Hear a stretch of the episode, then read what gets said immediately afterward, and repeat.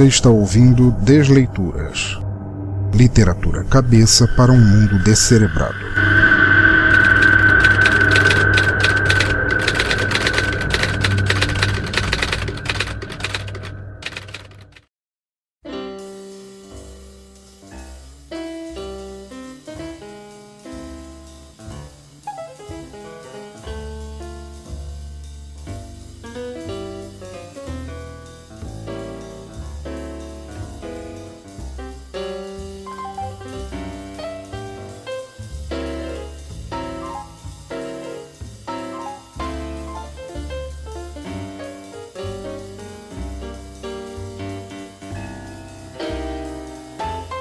Olá a todos e bem-vindos ao oitavo episódio de Desleituras, o podcast no qual fazemos a narração de contos, poemas e crônicas curtas encontradas aqui e ali ou de pouco conhecimento do usuário geral de internet. Ao contrário do nosso modelo normal de podcast, desta vez, entretanto, eu resolvi inaugurar algo diferente que, como sempre, aparecerá sem exatamente data prévia de acontecer. A questão é, embora eu tenha dado a entender a premissa de que eu leria somente textos amadores ou de autores desconhecidos, Nunca foi realmente essa a minha intenção. Não é como se eu fosse preferir grandes textos ou autores em prol de outros, ou somente de conhecidos pessoais meus, como já fui acusado por aí na internet. Na real, sempre quis apenas que este fosse um podcast mais curto, mais livre, com algum texto interessante que você pudesse ouvir sem passar muito tempo atrelado a ele. Algo que eu pudesse assim usar para divulgar histórias que considero relevantes e bem escritas, e eu espero que continue sempre assim. Por causa disso, embora eu tenha ainda filas de textos para contar de autores amadores e agradeço muito a todos por recebê-los, desta vez narrarei um poema curto de Charles Bukowski, um escritor que sempre admirei e cuja forma de escrever eu considero imortal e atemporal, e em breve vocês entenderão exatamente o porquê. Para os que não conhecem o autor, deixo agora uma mini biografia dele, depois vamos ao poema em si e eu espero que vocês curtam, ok? Vamos lá. Bukowski nasceu na Alemanha em 1920, filho de um soldado americano e de uma jovem alemã. Aos três anos de idade, mudou-se com os pais para os Estados Unidos e criou-se em meio à pobreza de Los Angeles, cidade na qual morou por 50 anos, escrevendo e embriagando-se sem parar e sem freios. Publicou seu primeiro conto em 1944, aos 24 anos de idade, mas só aos 35 anos é que começou a publicar poesias. Foi internado diversas vezes com crises de hemorragia, úlceras e outras consequências pelo abuso do álcool. Durante a vida, ganhou fama com contos publicados pelos jornais alternativos Open City e Nola Express, mas sempre precisou buscar outros meios de sustento. Por exemplo, trabalhou 14 anos nos Correios e andou pelo país fazendo bicos para sustentar a si mesmo e a bebida. Casou-se em certo ponto, se separou um tempo depois, teve uma filha sua obra pode ser lida como um último registro da geração Beat, ou da geração Beatnik, preferindo o qual você quiser, mas Bukowski nunca realmente teve contato com grandes nomes desse estilo, como Jack Kerouac ou Allen Ginsberg. Sua literatura é composta muitas das vezes de derivações de sua própria história, como uma ficção sobreposta à realidade que viveu, e nela abundam tramas e personagens marginais, como prostitutas, sexo, bebedeiras, trambiques, pessoas mal intencionadas e experiências absurdas. De estilo livre e imediatista, em seus trabalhos não transparecem demasiadas preocupações estruturais com a história. Dotado de um senso de humor ácido e perfeitamente presente em personagens durões e brigões, Bukowski ostentava um estilo narrativo irônico e cáustico, e foi várias vezes comparado a Henry Miller e Ernest Hemingway. Ao longo de sua vida, publicou mais de 45 livros de poesia e prosa. Por vezes, e a contragosto, fazia recitais em universidades e estas o deixaram mais famoso, pois ele desafiava a audiência a se rebelar, em formas de brigas sugeridas com o público, insubordinação e até a substituí-lo na leitura. Apesar de não gostar de cinema, foi contratado para escrever um roteiro de tema livre e isso resultou em Barfly, com Faye Dunaway, Alice Krieg e Mickey Rourke. Chamado no Brasil de Barfly Condenados pelo Vício, eu recomendo muito, o filme é excelente e vale muito a pena ver. Bukowski morreu de pneumonia decorrente de um tratamento de leucemia na cidade de San Pedro, Califórnia, no dia 9 de março de 1994, aos 73 anos de idade, pouco depois de terminar Pulp, seu último livro. Mas seu trabalho continua influenciando autores pelo mundo afora por sua criatividade, honestidade e rebeldia.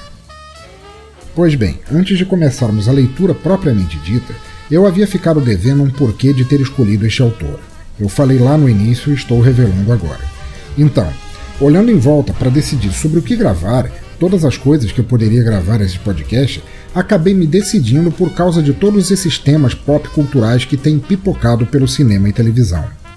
Coisas como a volta de filmes distópicos famosos, somadas a séries de TV, literatura fantástica e pessimista que tenho lido, fontes decisivas que escolheram por mim, praticamente eu não tive livre-arbítrio na hora de escolher este episódio. Foram as fontes de tudo que eu tenho lido, visto e ouvido ultimamente.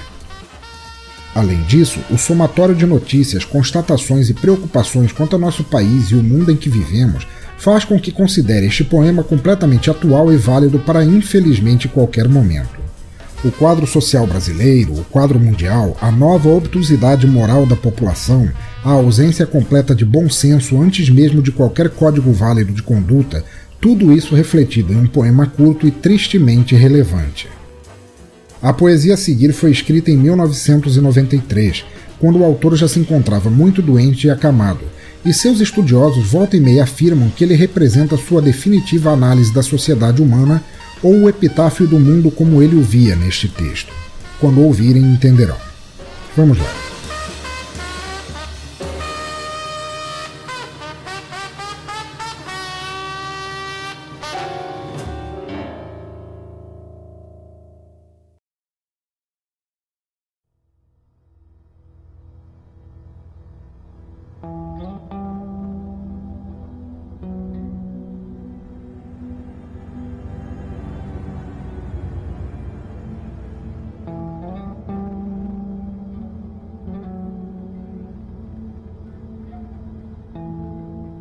Dinossauros, Nós, por Charles Bukowski. Nascidos assim, dentro disto, enquanto as faces de giz sorriem, enquanto a senhora morte ri, enquanto os elevadores quebram, enquanto paisagens políticas se dissolvem, enquanto empacotadores de supermercados exibem diplomas de faculdade enquanto peixes cobertos de petróleo cospem presas cobertas de petróleo, enquanto o sol é encoberto e mascarado. Nós somos, nascidos assim, dentro disto, dentro destas guerras cuidadosamente loucas, dentro da visão de janelas quebradas nas fábricas do vazio, dentro de bares onde pessoas não falam mais umas com as outras dentro de brigas que começam com socos e terminam como tiroteios e esfaqueamentos. Nascidos dentro disto, dentro de hospitais os quais são tão caros que acaba saindo mais barato morrer. Dentro de um mundo no qual advogados cobram tanto que é mais barato se declarar culpado. Dentro de um país no qual as cadeias estão lotadas e os hospícios fechados.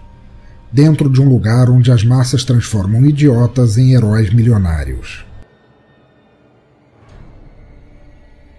Nascidos dentro disto, andando e vivendo através disto, morrendo por causa disto, emudecidos por causa disto, castrados, corrompidos, deserdados por causa disto, enganados por isto, usados por isto, mijados em cima por isto, tornados loucos e doentes por isto, tornados violentos, tornados inumanos por isto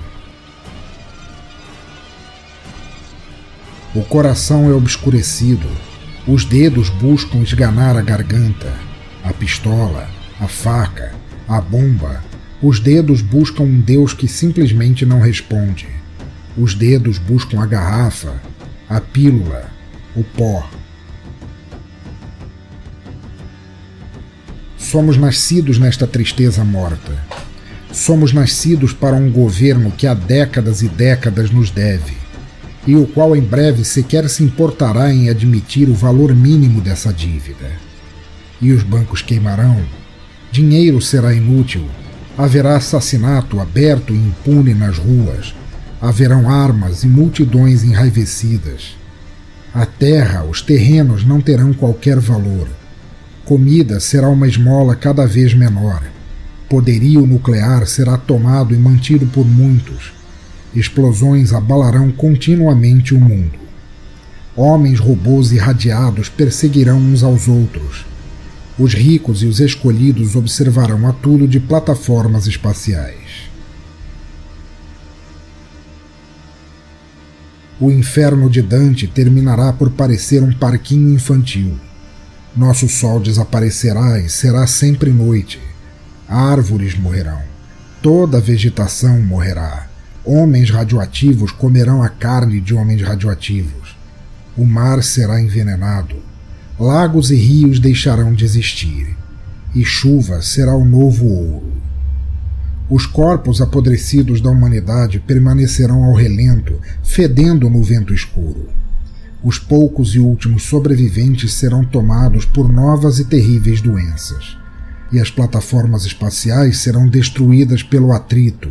Seus suprimentos acabarão pouco a pouco, como efeito natural da decadência. E haverá então o mais lindo silêncio jamais ouvido, nascido a partir disto.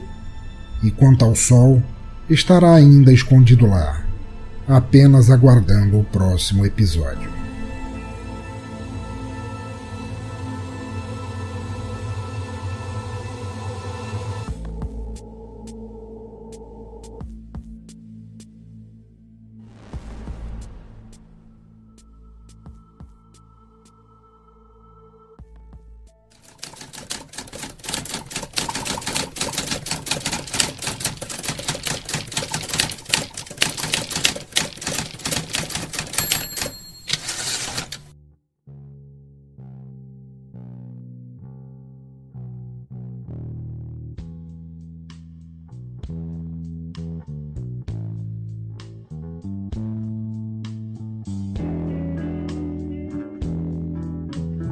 Muito bem, estamos aqui no nosso Descomentários, nossa seção de leitura de comentários, e-mails e mensagens recebidos dos episódios passados.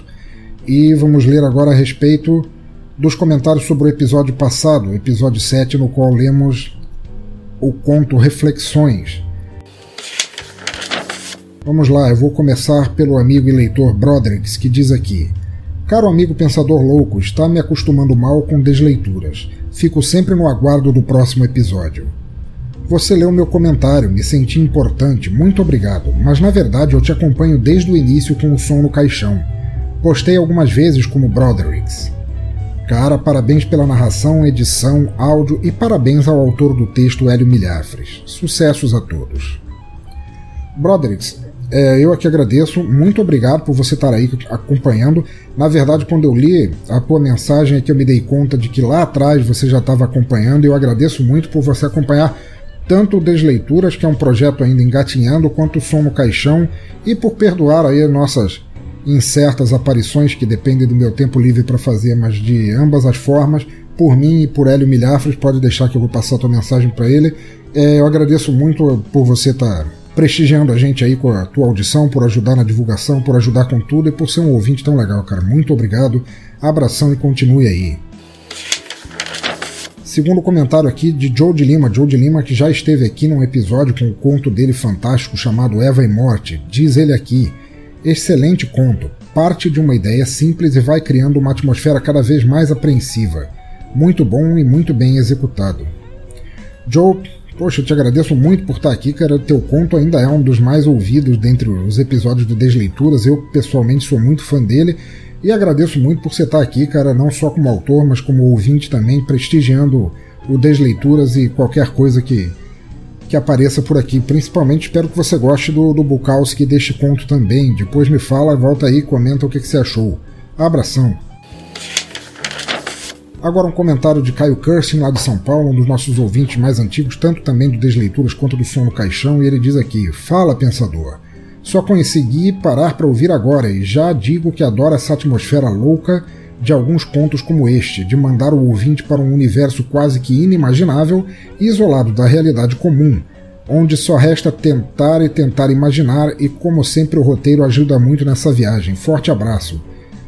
Poxa, cara, muito obrigado, cara, muito obrigado mesmo por você ter gostado. Realmente o, o, os contos do, do, do Hélio, do, do Hélio tem essa essa aura, assim, eles transpõem realmente a gente para para outra realidade, cara. Eu gosto bastante deles. Eu me sinto praticamente viajando de ácido quando eu leio, ou ouço, no caso do, de um audioconto, os trabalhos dele eu gosto bastante, cara. Agradeço muito por você estar continuando aí pela ajuda na divulgação, cara. Você é o máximo, cara. Abração e, pô, volta sempre aí.